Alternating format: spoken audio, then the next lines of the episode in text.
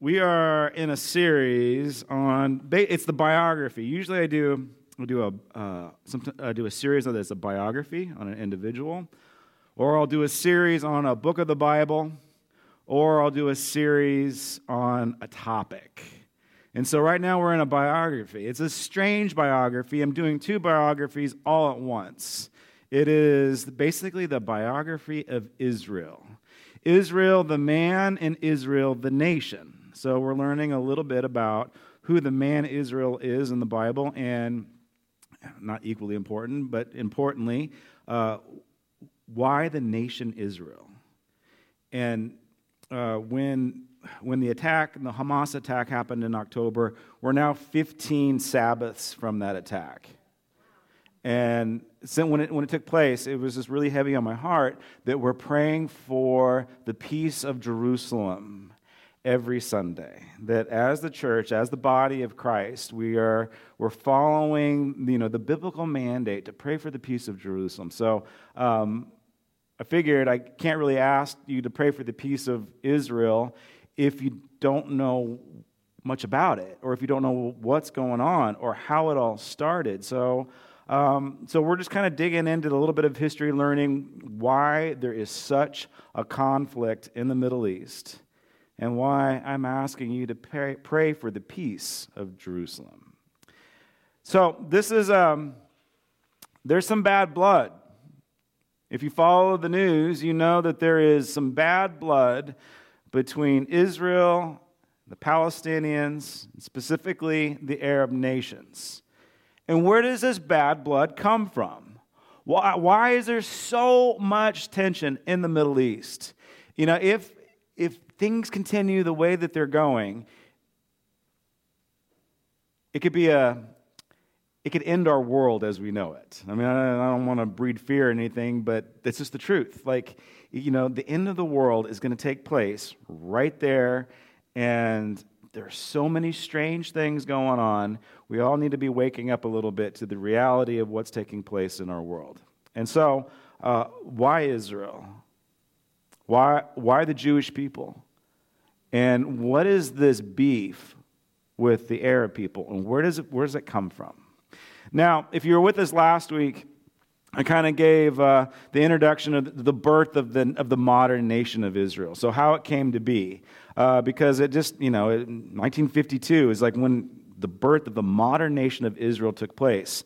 And so, logically, we could understand why the birth of a brand new nation where immigrants from all over the world are returning to their promised land, where there would be inevitable displacement of other people. Like this is, it is our human nature to, to move around. It is our, it is within our, I don't know, I don't know, it's just, it was just our human uh, tendency to migrate. This is what we do.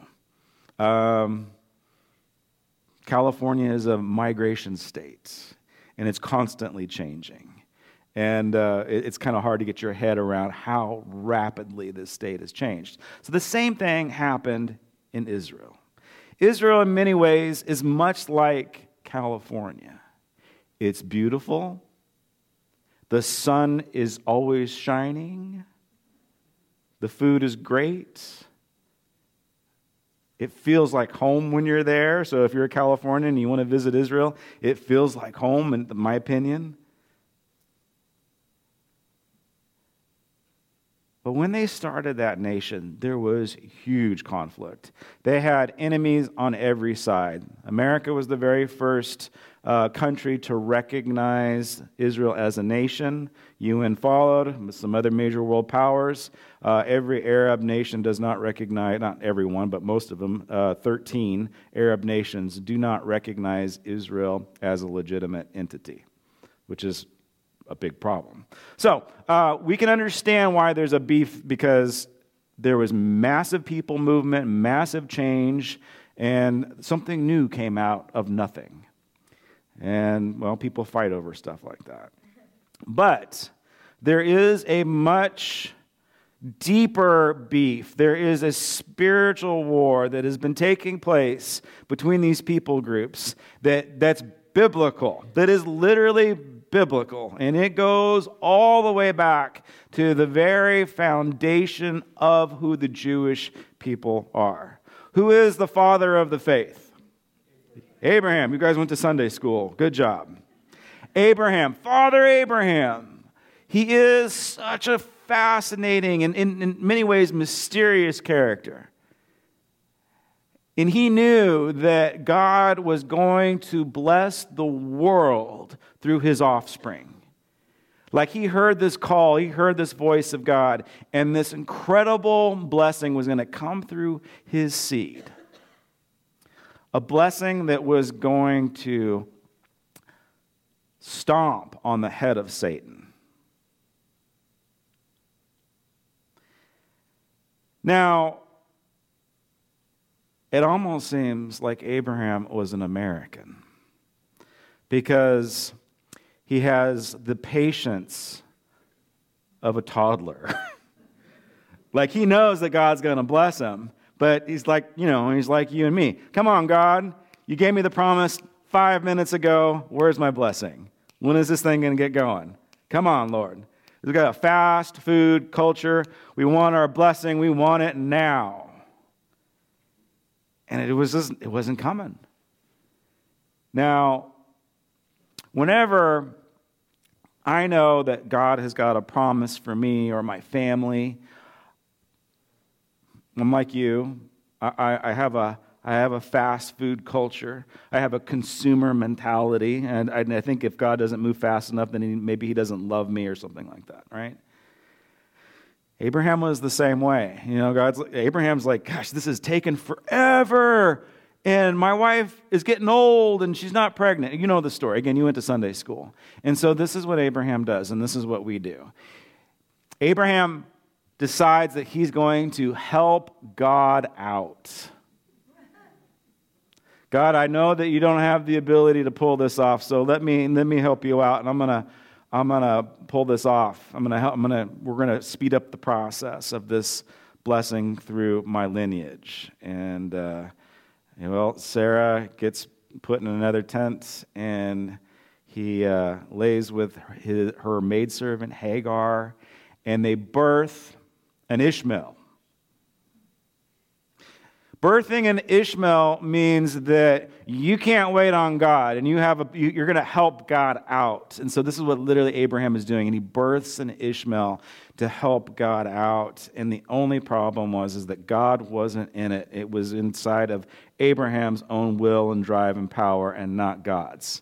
And we have a tendency to do this as Christians, as believers, when we don't think God is moving fast enough for us, we will birth Ishmaels in our lives. And whenever we do birth an Ishmael, whenever we decide to help God out and we create something that did not exist before, we create a mess. We create the tendency for there to be pain and heartache because we have pushed our will outside of God's will into, into something that's going to make us struggle, something that's going to be difficult. And so Ishmael is born via Hagar, and it's a really sad situation. It's a really heartbreaking situation. And they get kicked out into the desert. But that promise, that heritage of a multitude coming from Abraham's seed gets passed on to Hagar and Ishmael. And Ishmael's descendants are the Arab people. Isn't that a, isn't that a strange thought to think about? That the people that are, oh, I have to be careful how I say this kind of stuff, huh? The tension in the Middle East between the Jews and the Arabs, they're quite literally a tension between two ancient brothers because they're both the children of Abraham and they, they, there is like this spiritual dynamic in both people groups that has the ability to change the world. We, I, showed you last week, in the last few weeks, how the Jewish people are a blessing to the world. They are changing the world. Uh, for the better, if you will. I mean, they, we've got Steven Spielberg, you know, I mean, it's like, we've got some great movies. So we've been blessed by some great entertainment, among other things. So there, you, can, you can see God's handiwork all over the Jewish people on what, how much they've been a blessing to the world. What about the descendants of Ishmael? Are they a blessing? Uh, that was a, that's a different type of a question. I don't have time to get into that. But what we do know is the descendants of Ishmael have greatly impacted the world. It's the number one growing religion in the world is Islam. They are the descendants of Abraham. I believe that they got their scriptures wrong. I'm not saying that there's not good stuff in the Quran, but there's some there's definitely some stuff that is disturbing in the Quran. And I'm, you know, they will it depends on how you interpret it, I guess. But if I read it straight, I don't like what it says. So this bad beef, and then there's a huge spiritual dynamic that that generates world changers world changers. Islam spread from this little podunk town in the middle of the desert in 700 AD, and within a few hundred years, they are in Europe, they are in Persia, they are in Indonesia, they are all over the world, they're here. it's, and they have a mandate. Their mandate is to, to literally take over the world. It's in their spiritual DNA. And so we see a huge conflict between an ancient feud.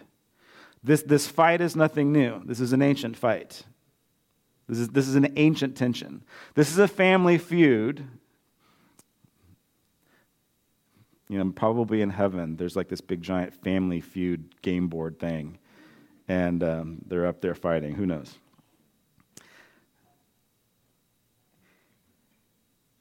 And despite all of our intentions to build political peace accords, nothing is going to heal that divide with the exception of Jesus Christ.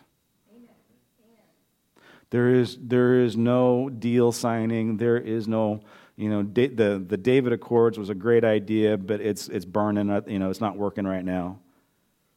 Like nothing is going to reconcile those two ancient brothers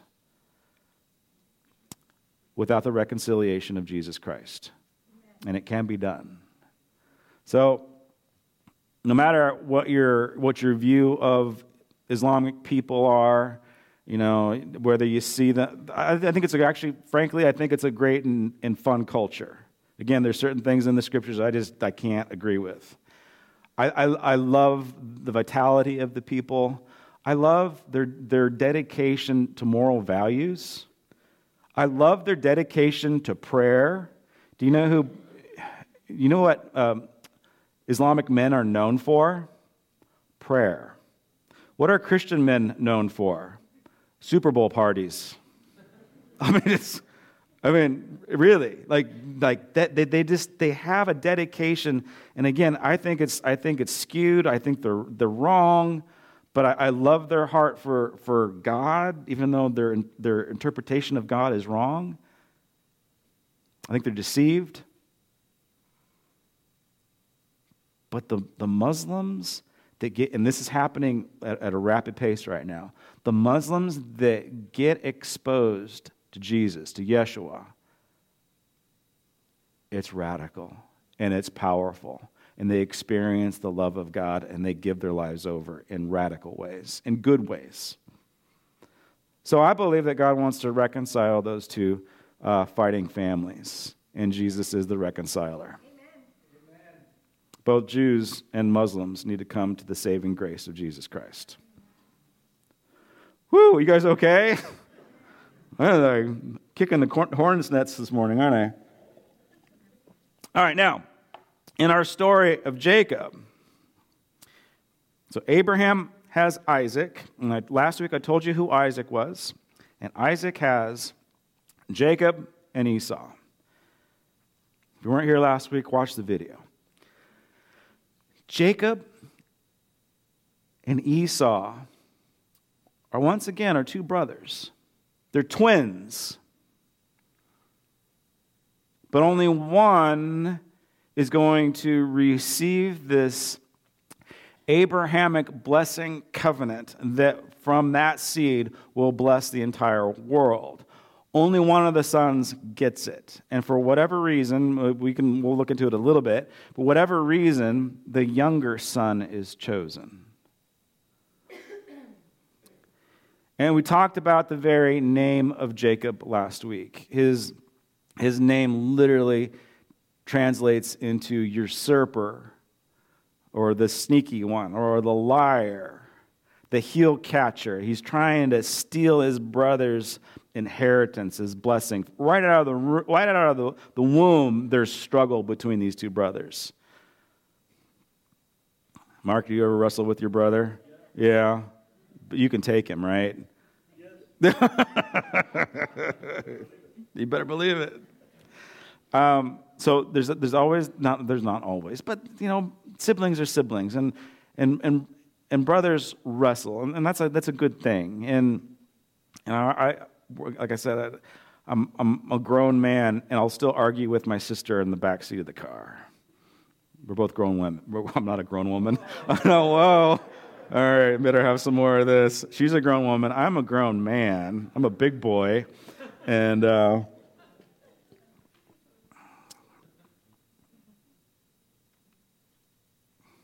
so there is this huge tension, and there's a false identity in who Jacob is. His entire life, he's, a, he's had to live up to his name, which is the usurper of the blessing the liar. And last week, I showed you how God took an individual who had major character flaws and took that broken person and literally changed his name. Changed his name from usurper to what? Israel. The one who strives, the one who wrestles with God. And this is the, this is the literal definition of the individual's name, Israel, and the nation of Israel. The nation of Israel literally translates into the people that strive with God or the people that wrestle with God. And I believe that that name applies to us too as individuals. We've got to get down and dirty with God. We've got to get in the dirt and we've got to wrestle our stuff out with Him. I did make a distinction last week that even though we're wrestling with God, it is not a good idea to choose God off and fight with God. Fighting with God means that you are blaming God for all of your problems that you are projecting an, an, an evil lens upon a good and heavenly Father. But wrestling with God says, I'm bringing you my issues. I'm bringing you my hurts. I'm bringing you my pain. And we're to, we're to, I want to wrestle it out. And we're to go through it all night long until you bless me. So that, that, that part right there. I'm to wrestle until you give me your blessing. That, that part right there, the blessing part, is the indication that we are wrestling with God and not fighting with God. If you're fighting with God, you will not be asking for a blessing at the end. If you're fighting with God, then you're just cursing God. Does that, do, you see this, do you see the difference? If you're wrestling with God, you're wrestling to get the blessing. So let's wrestle for that blessing. All right. Now, Jacob has to flee his homeland because he's stolen his brother's inheritance. His brother, rightfully so, is hopping mad. And he wants to murder him. He's going to kill him. He's, he's actually put a hit out on his own brother. He literally says, uh, and I forgot what chapter it was. He literally says in the story, when dad dies, you die. Isn't that it's kind of cool, huh?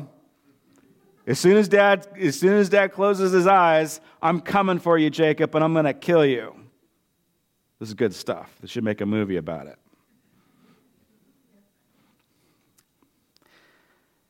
And so Jacob runs. And in, in this running and in, in this fleeing from the promised land into other areas,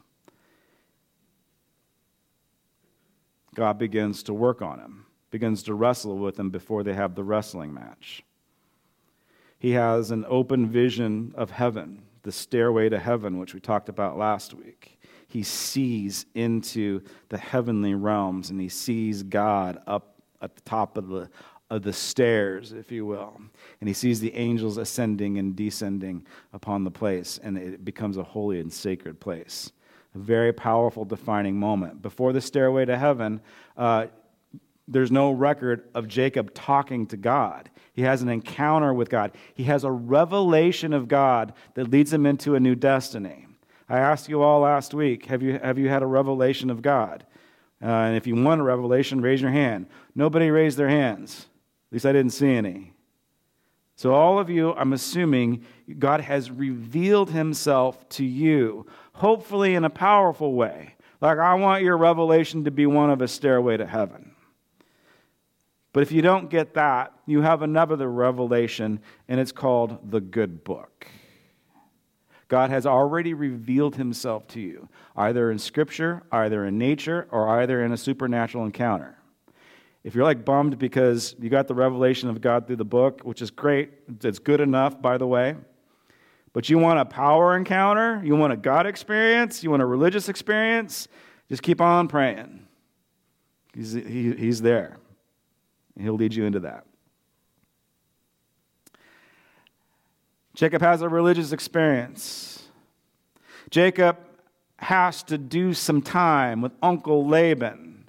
There's speculation with some scholars that Laban actually held him captive like a slave. Laban um, marries off two daughters and two concubines to Jacob. And everything that Jacob puts his hands to, it gets blessed and multiplied. Minus his, I mean, he's got major, major problems with his two wives. Uh, Leah has six kids, and Rachel has a couple of kids, and the concubines have some kids. It all numbers 12, uh, eventually 13. They, they, have, they have 11 boys, and they have one girl, and they're going to have another one. Rachel's going to have another kid. Now is the time that he is going to go back into his promised land, into his inheritance, into a conflict, a blood feud with his brother. And before he enters into the promised land, before he enters into this conflict with his brother, what did he do last week? He wrestled all night long with God. Remember this part? So he has an encounter, his revelation, uh, and then he wrestles with God. And in this wrestling with God, his name gets changed, his hip gets touched, and it's dislocated. And now he's walking with a limp. And this is where we're gonna. This is where we're gonna pick up the story. So get your Bibles out.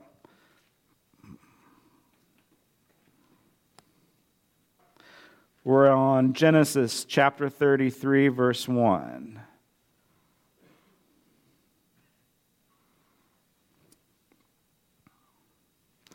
And then if you want to bookmark the next verse we'll be looking at, we'll be looking at Luke chapter 15, verse 11.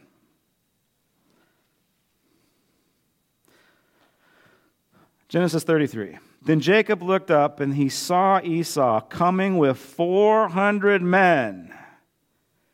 Last time they talked, Esau's like, I'm going to kill you. All right? So, how do you think Jacob's feeling right now? He's a little nervous. He's in a, there's a dark night of the soul. That's why he has to wrestle with God, because he thinks that his brother is going to kill him. And right, again, rightfully so. So he divided the children among Leah and Rachel and the two maids. He put the maids and their children in front, and Leah and her children after them, and Rachel and Joseph the last. Do you know why he does this? Because this is the order and who he likes best. I know, it's just, So the maid servants go first with their kids, and then Leah, who he just doesn't think is that pretty, but she has the majority of the kids. And Rachel, the one that he loves, only has one kid. He leaves her back so, you know, because he loves her the most. It's just, it's just messed up. It's really, it's just so messed up. It's such a messed up story.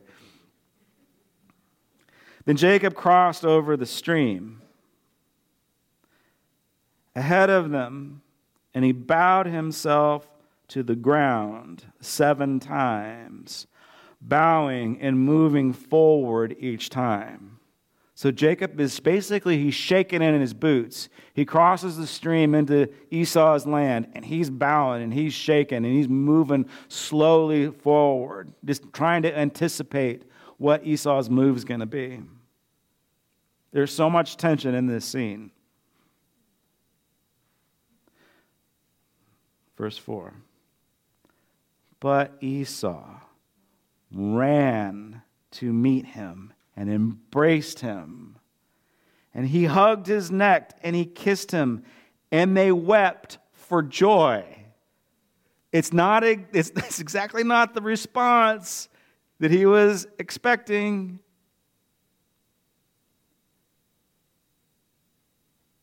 Esau looked up and he saw the women and the children, and he said, Who are these with you? And so Jacob replied, They are the children whom God has graciously given your servant. Then the maids approached with their children, and they bowed down. Leah also approached with her children, and they bowed down. Afterwards, Joseph and Rachel approached, and they bowed down. Esau asked, What do you mean by all of this company which I have met? He, and he answered, these are to find favor in the sight of my Lord.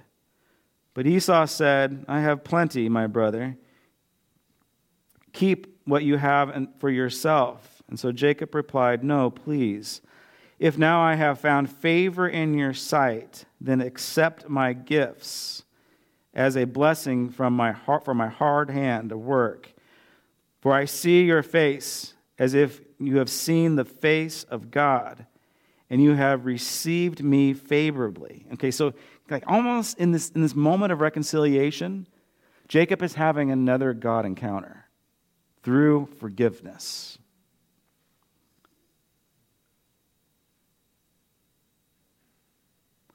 Please accept my blessing gift, which has been brought to you. For God has dealt graciously with me, and I have everything that I have that I could possibly want. And so Jacob kept urging him and Esau to accept, urging Esau to accept it.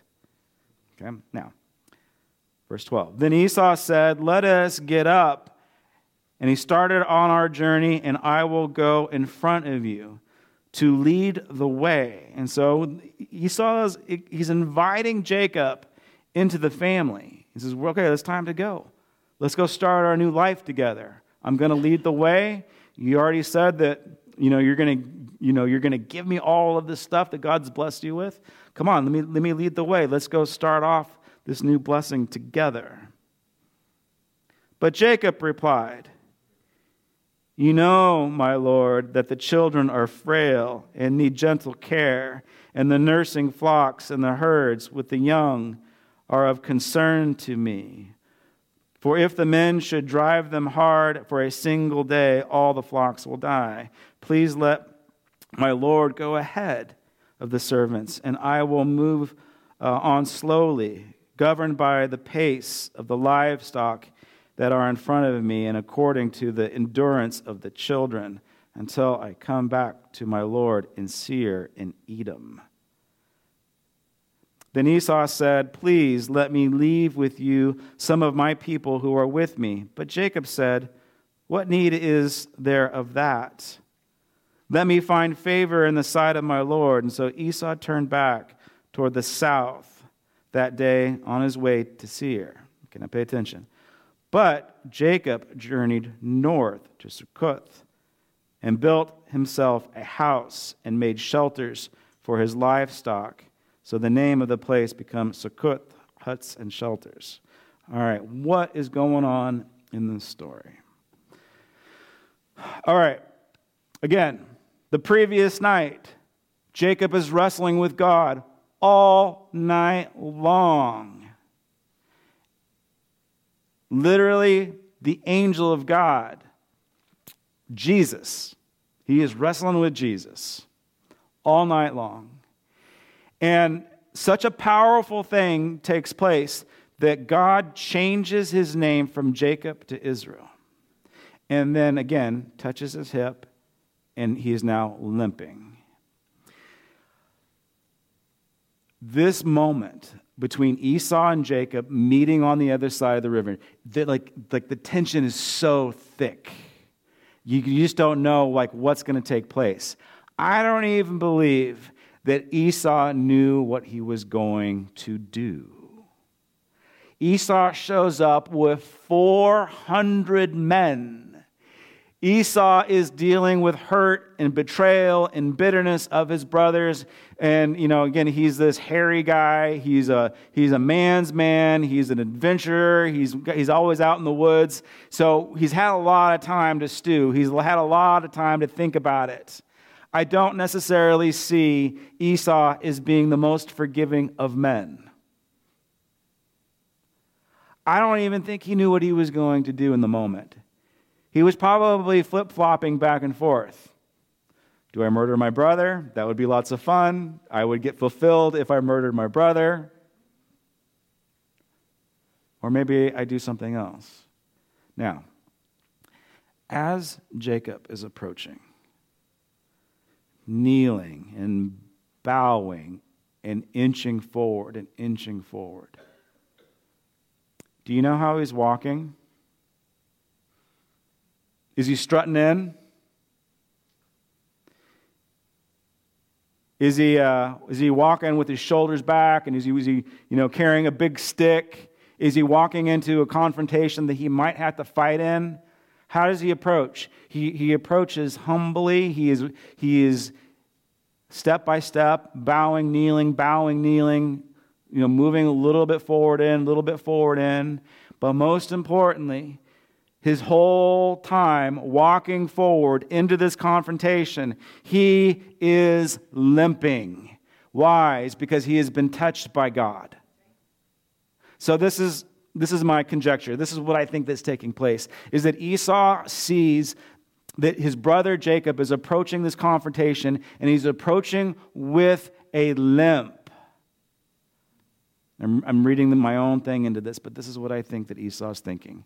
I, I think that he's thinking, well, I could kill my brother right now, but the thing is, my brother has been walking with God. I believe that that's what Esau saw. Because remember, they're twins. Remember, there is a spiritual inheritance inside of Esau. Like something is going to come out of him in his life. And so I believe that he sees Jacob and he recognizes somebody that has been walking with God. And he's attracted to this person that walks with God. He's attracted to somebody that walks with the limp. I'm not quite sure who said it. I think it was John Wimber. But John Wimber said, and he's probably ripping somebody else off, but John Wimber once said that you never trust anybody that doesn't walk with a limp.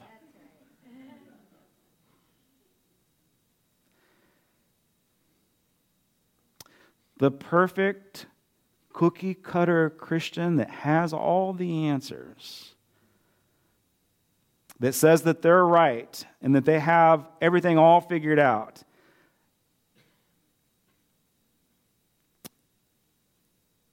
That's the person you don't trust. Somebody that, that walks humbly with the Lord, that, that walks with the limp. Now, I'm not saying that they just, uh, you know, they have to expose all of their hurt and pain for you. I'm like, no one wants to hang out with people like that. But there needs, there needs to be an authenticity. Like you're, you're just not covering stuff up. Like, like this is who I am. This is, this is what I've, you know, I, God and I have struggled together and we've walked together, and, and life is hard, and I'm limping. Like, these are the people that you want to follow. There's so much criticism right now towards the American church.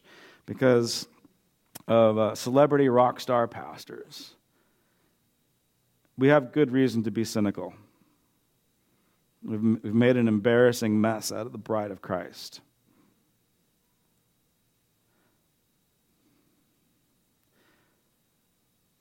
Some of you young folk, I won't be your last pastor. You're, you're going to, you know, some, and a lot of people are moving these days. Like I said, we're a transitory people. Everybody's moving to Texas, everybody's moving to Tennessee.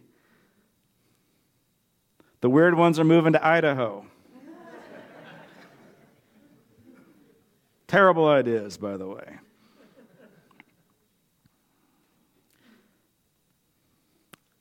I, I, I, tell this to our high school kids that always, you know, venture out. They come out from underneath their parents' spiritual covering and they begin to forge their own spiritual journey. Like when you're looking for a church, when you're looking for a senior pastor, make sure that their ego and their pride is, is not the thing that draws people into the church.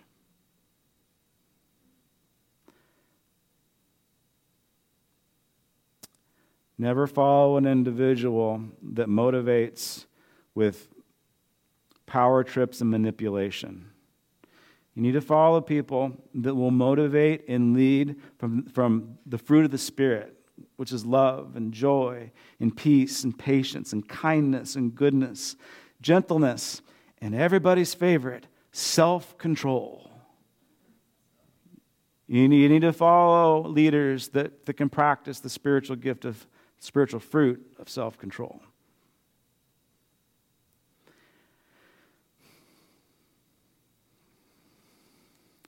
And so Jacob is modeling to us a godly man that walks openly into conflict with a limp.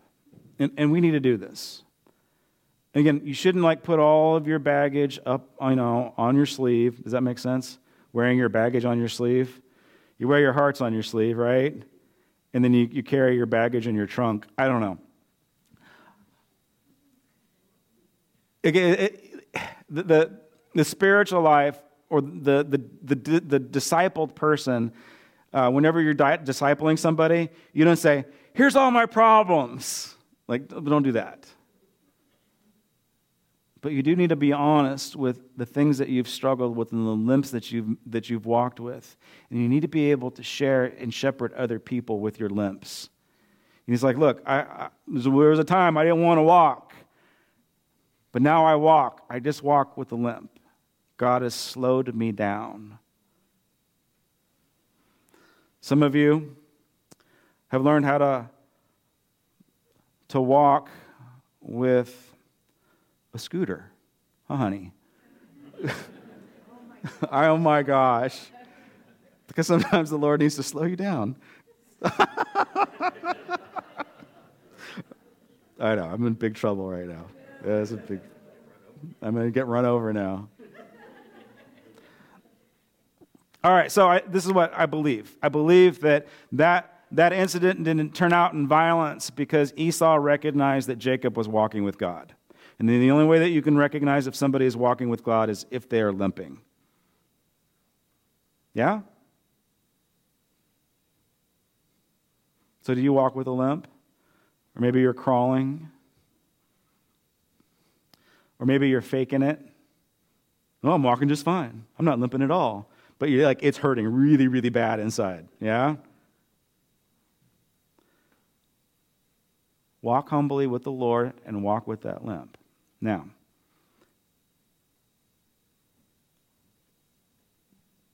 the name Israel, those that struggle and strive and wrestle with God.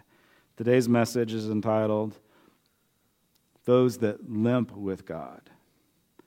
And as believers, I believe that we need to limp with God. And I also believe that God's chosen people not only need to step into their namesake, but they also need to step into their founder's example of walking with the limp. More on that. All right. The scenario of Jacob now talking to his brother, and it is a beautiful scene, right? There's like this visual of, of Esau running up to Jacob. And Jacob's probably like, oh man, he's going to pop me, right? And instead of getting hit and punched in the face, he gets embraced. What a beautiful image of reconciliation. That is what this story is about. This story is about the reconciliation of two brothers that have a huge blood feud. And this, this embrace is so gentle and is so kind and it is so transformative. Like, he, again, he's had, Jacob's had some really empower, had some powerful encounters with God up to this point, but this is probably the most powerful encounter that he's had with God because it deals with the heart of God, which is forgiveness and reconciliation. Isn't this cool? In the Gospel of Luke, Jesus begins to tell a story. He tells the story of the prodigal son. So turn with me to the Gospel of Luke, chapter 15.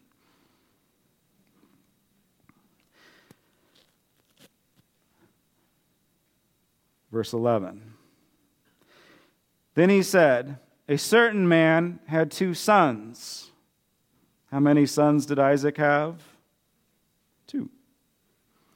The younger of them inappropriately said to his father, Father, give me the share of the property that falls to me. And so he divided the estate between them. And a few days later, the younger son gathered together everything that he had had, and he traveled to a distant country. Does this sound familiar? And there he wasted his fortune in, in reckless and immoral living. He went to Las Vegas. okay. Now, when he had spent everything, a severe famine occurred in the country, and he began to do without and to be in need. Does this sound familiar? And so he went and he forced himself on the citizens of that country who sent him into the fields to feed pigs, which is highly offensive because he's a good little Jew boy and Jews don't eat pigs or hang out with pigs because they're filthy animals.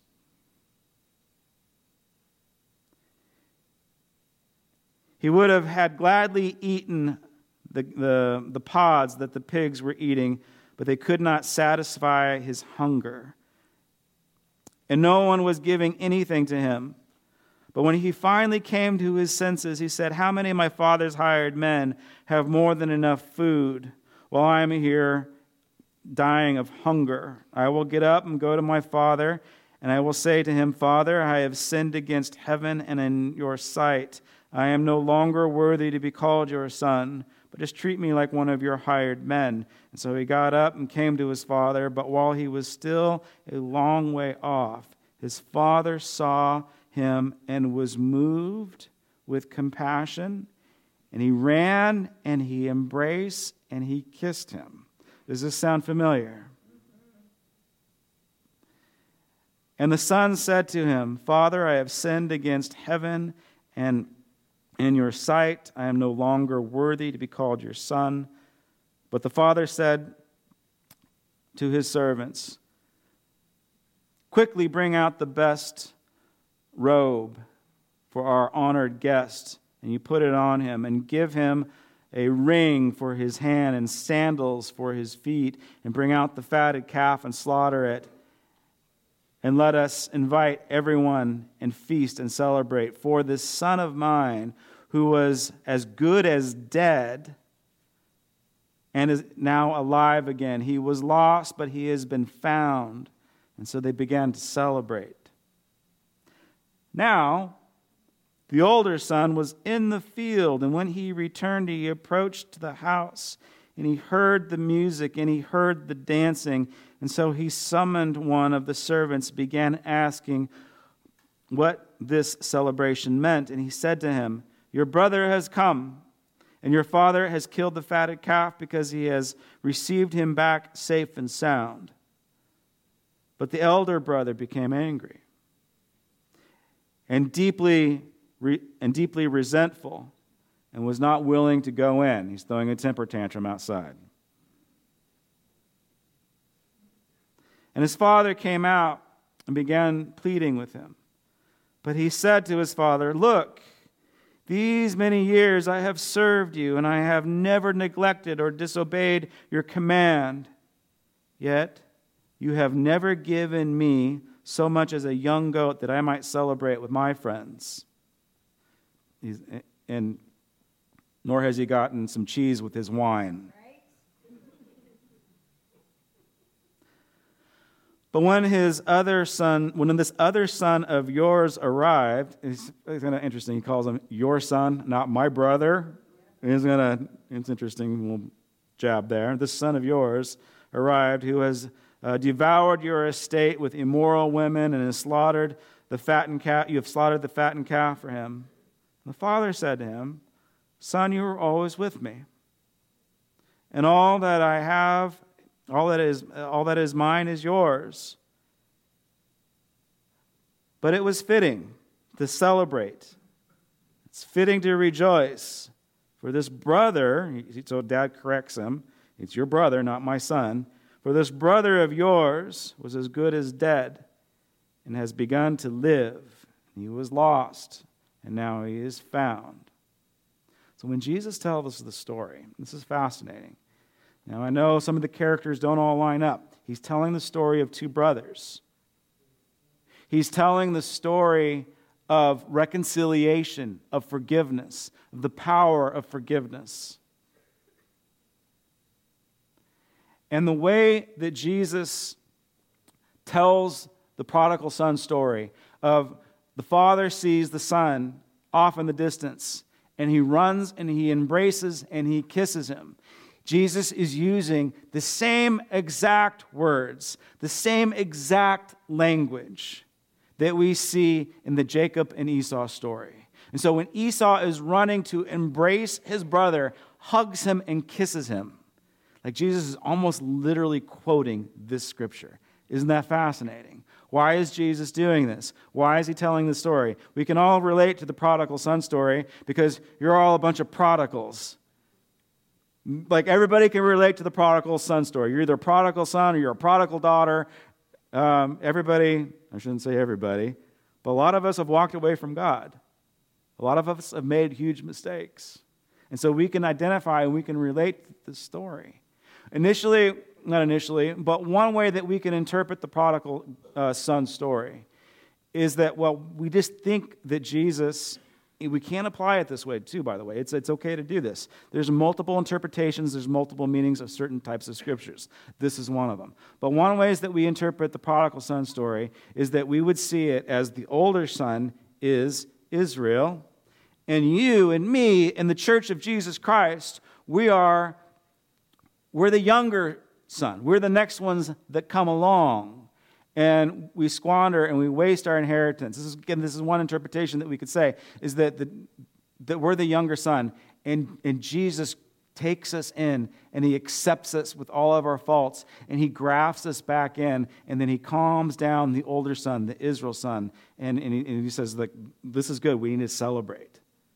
That's one interpretation. It's legitimate. Like it's one that, that we all can relate to i think as christians we're not we're not Israel, we're, we're, we're something different.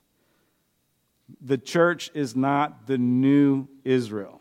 It's, it's first sermon I did on this, I talked about the concept of replacement theology. We are not replacing Israel. We're not replacing God's people. We are the church. We're something different.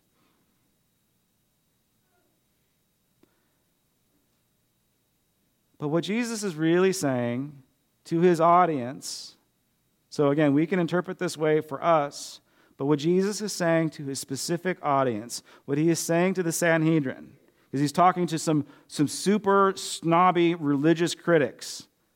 What he's saying to them in the prodigal son story, and when he quotes this story of Jacob and Esau, he is saying, Look, Esau, if Esau can offer forgiveness and love and reconciliation. If somebody that is outside of that Abrahamic covenant blessing, because remember, Esau had the blessing stolen. He is not a, he's not a Jew. He had it stolen. If he can act like God, if he, can, if he could act like Jesus, then, then we should too. If a pagan can offer love and forgiveness, then we should too. And this is what Jesus is highlighting. It's, just, it's absolutely fascinating. And so, what Jesus is really saying, and what I do applies, what I, I mean, again, we can take that one interpretation that we're the younger son, we've blown it, and God calls us back in, and then the older brother is going to have to be okay. But what, in reality, what the true translation, the true interpretation of this is that Israel is always the younger son. That Israel will be reconciled back to the Father. This story is more about Israel than it is about you and me. Of course, we can lean, we can glean. Like this is how we grow. This is how we. This is how we're discipled. This is how we transform. But the story specifically is about God calling back his younger son. One of the interesting narratives throughout the entire scripture, it's always the younger son that, that, that God uses for some reason. For all of you firstborns, I'm sorry. But it's always the younger son. And the same story happens over and over again that they that something bad happens and they get, they get called out of their land, either through war or famine or deceit. Like they get called out. And then they, got, and they come back in, and God reconciles and restores the situation. Whether they get exiled to Babylon, they get exiled to Egypt, where they get kicked out of their land uh, because of their own action, God always calls them back. So this story is about Israel being called back. Now, there was a really important nuance in the Jacob and Esau story that we just read that you need to catch.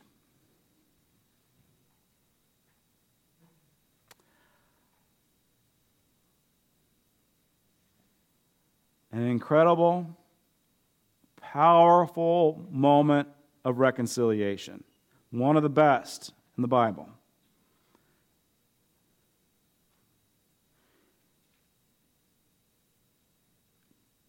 Two families coming together to start a new destiny. Two twin brothers reconnected. All of the garbage put aside in a moment of a kiss. Did you catch what Jacob did? Esau says, Come, let's go hang out. Let's start a new life together. Do you want to know what Jacob does? Did you guys catch it? Did you pay attention when, I, when we read the story? Do you know what, do you know what Jacob does? Like immediately after this powerful moment of reconciliation, do you know what he does? He lies. He lies again. Immediately, he slips right back into his old nature. Did you guys catch when we were reading the story? Again, remember the night before, he wrestles with God all night long. And he doesn't let go of God until he gets the blessing, right? And then he gets the touch. And then we jump into the next day in the story. Crosses the stream. What, what name did we use in, in the scriptures for him? Did you guys catch that? They're calling him Jacob still. They don't, he's not using his new name. He's not using the name of Israel, one who wrestles with God. He wrestled with God all night long, and it's almost like he just forgot who he was. He defaulted back to his old sinful, lying nature. Isn't that interesting? He allowed, because the, the wrestling match with Jesus all night long, that's almost like a resurrection type of a moment. Like he's becoming a new person. He's like, like a rebirth, like a rededication like because of baptism, if you will. He becomes a new person. And then immediately coming out of these, the, the darkness, because remember, you know, he went into a season of darkness, and from the moment that he left Israel, it's all dark, and the moment he comes out uh, and comes back into Israel, the sun rises. It's like it's a brand new day. It's a brand new day. It's a brand new destiny. And yet we got the same old Jacob he chose to resurrect his old self. if the choice would have been different, if he would have embraced the reconciliation in that moment, things would have been different, like drastically different. The very next chapter. So, Jacob lies to his brother once again. His brother just goes off into the distance, uh, goes to Seir and Edom, starts the Edomite, Edomite clan. Interestingly enough, uh, Esau's, Esau marries one of his cousins. He marries an Ishmaelite. And so we have the merging of these two nations. And so Esau is connected, not directly, but he is connected to the, to the Muslim people. Interesting, isn't it? He goes his way. Jacob lies, heads the opposite direction of his family, sets up a new community. Now, this is, I think that this is important. I really do. He sets up a brand new community. He, uh, he starts off his blessing in the promised land with a lie, with deception, with his old nature once again. He sets it up. And the very next story is one of the saddest and most dramatic stories in the Bible. The very next story Jacob, Leah, Rachel, the two maidservants, and their 12 kids 11 boys, one girl. They start hanging out with some unsavory people.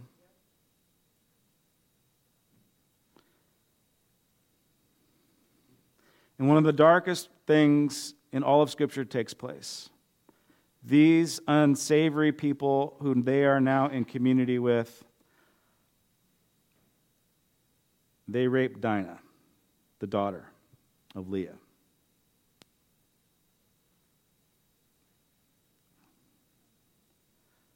It's tragic. It's horrible.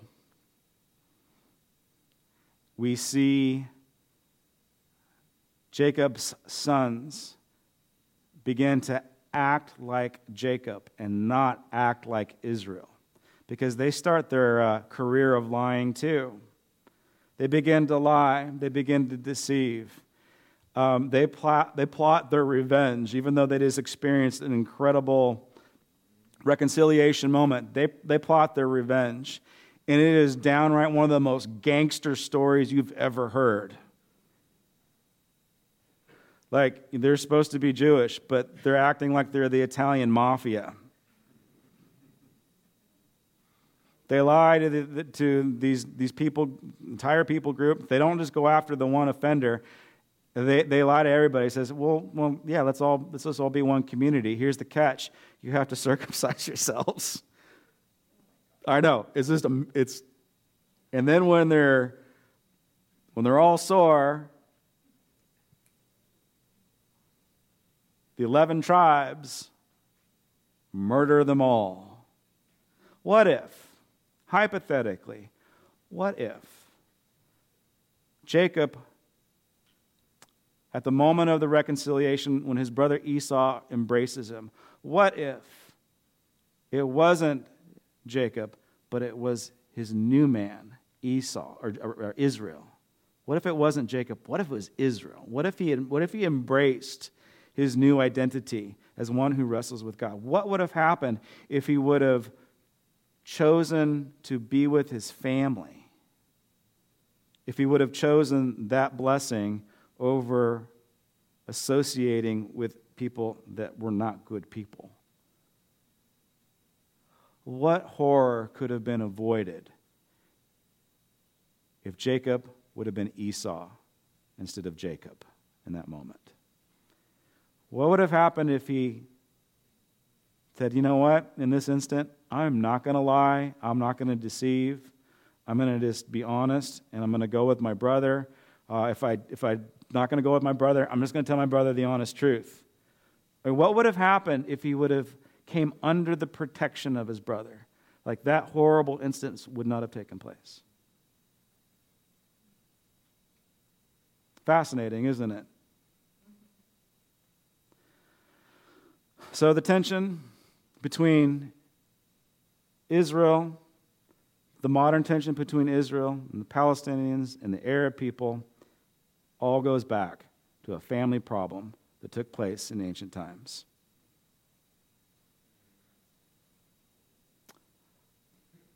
I want to encourage us to be those that walk with a limp, that walk with God, that wrestle with God with a limp. Let's just say, all right, you know, these are our weaknesses, these are our faults, these are our character issues. Uh, we might slip back into our old nature, but we're going to move forward and we're going to we're to identify with our new nature. We're going to become the new man. We're going to become the new woman. We take on that new identity in Christ. And there is power in the blessing. And we will be forgiven and we will be received by a loving Heavenly Father that embraces us with a kiss, no matter how bad we've been. This weekend, we had a guest speaker, L.A. Marzulli. He's a he's got an interesting ministry, but he's also a powerful man of God. I always love it when anointed men and women come and visit Granite Creek because they leave a little bit of their blessing with us. They, they impart onto us something that we didn't have before. And that definitely took place this week. And so I asked Mr. Marzulli to give us the benediction. So I have a little recording, and we're going to play that now if you guys can. And we'll be free to go. All right, run it. Bring the lights down.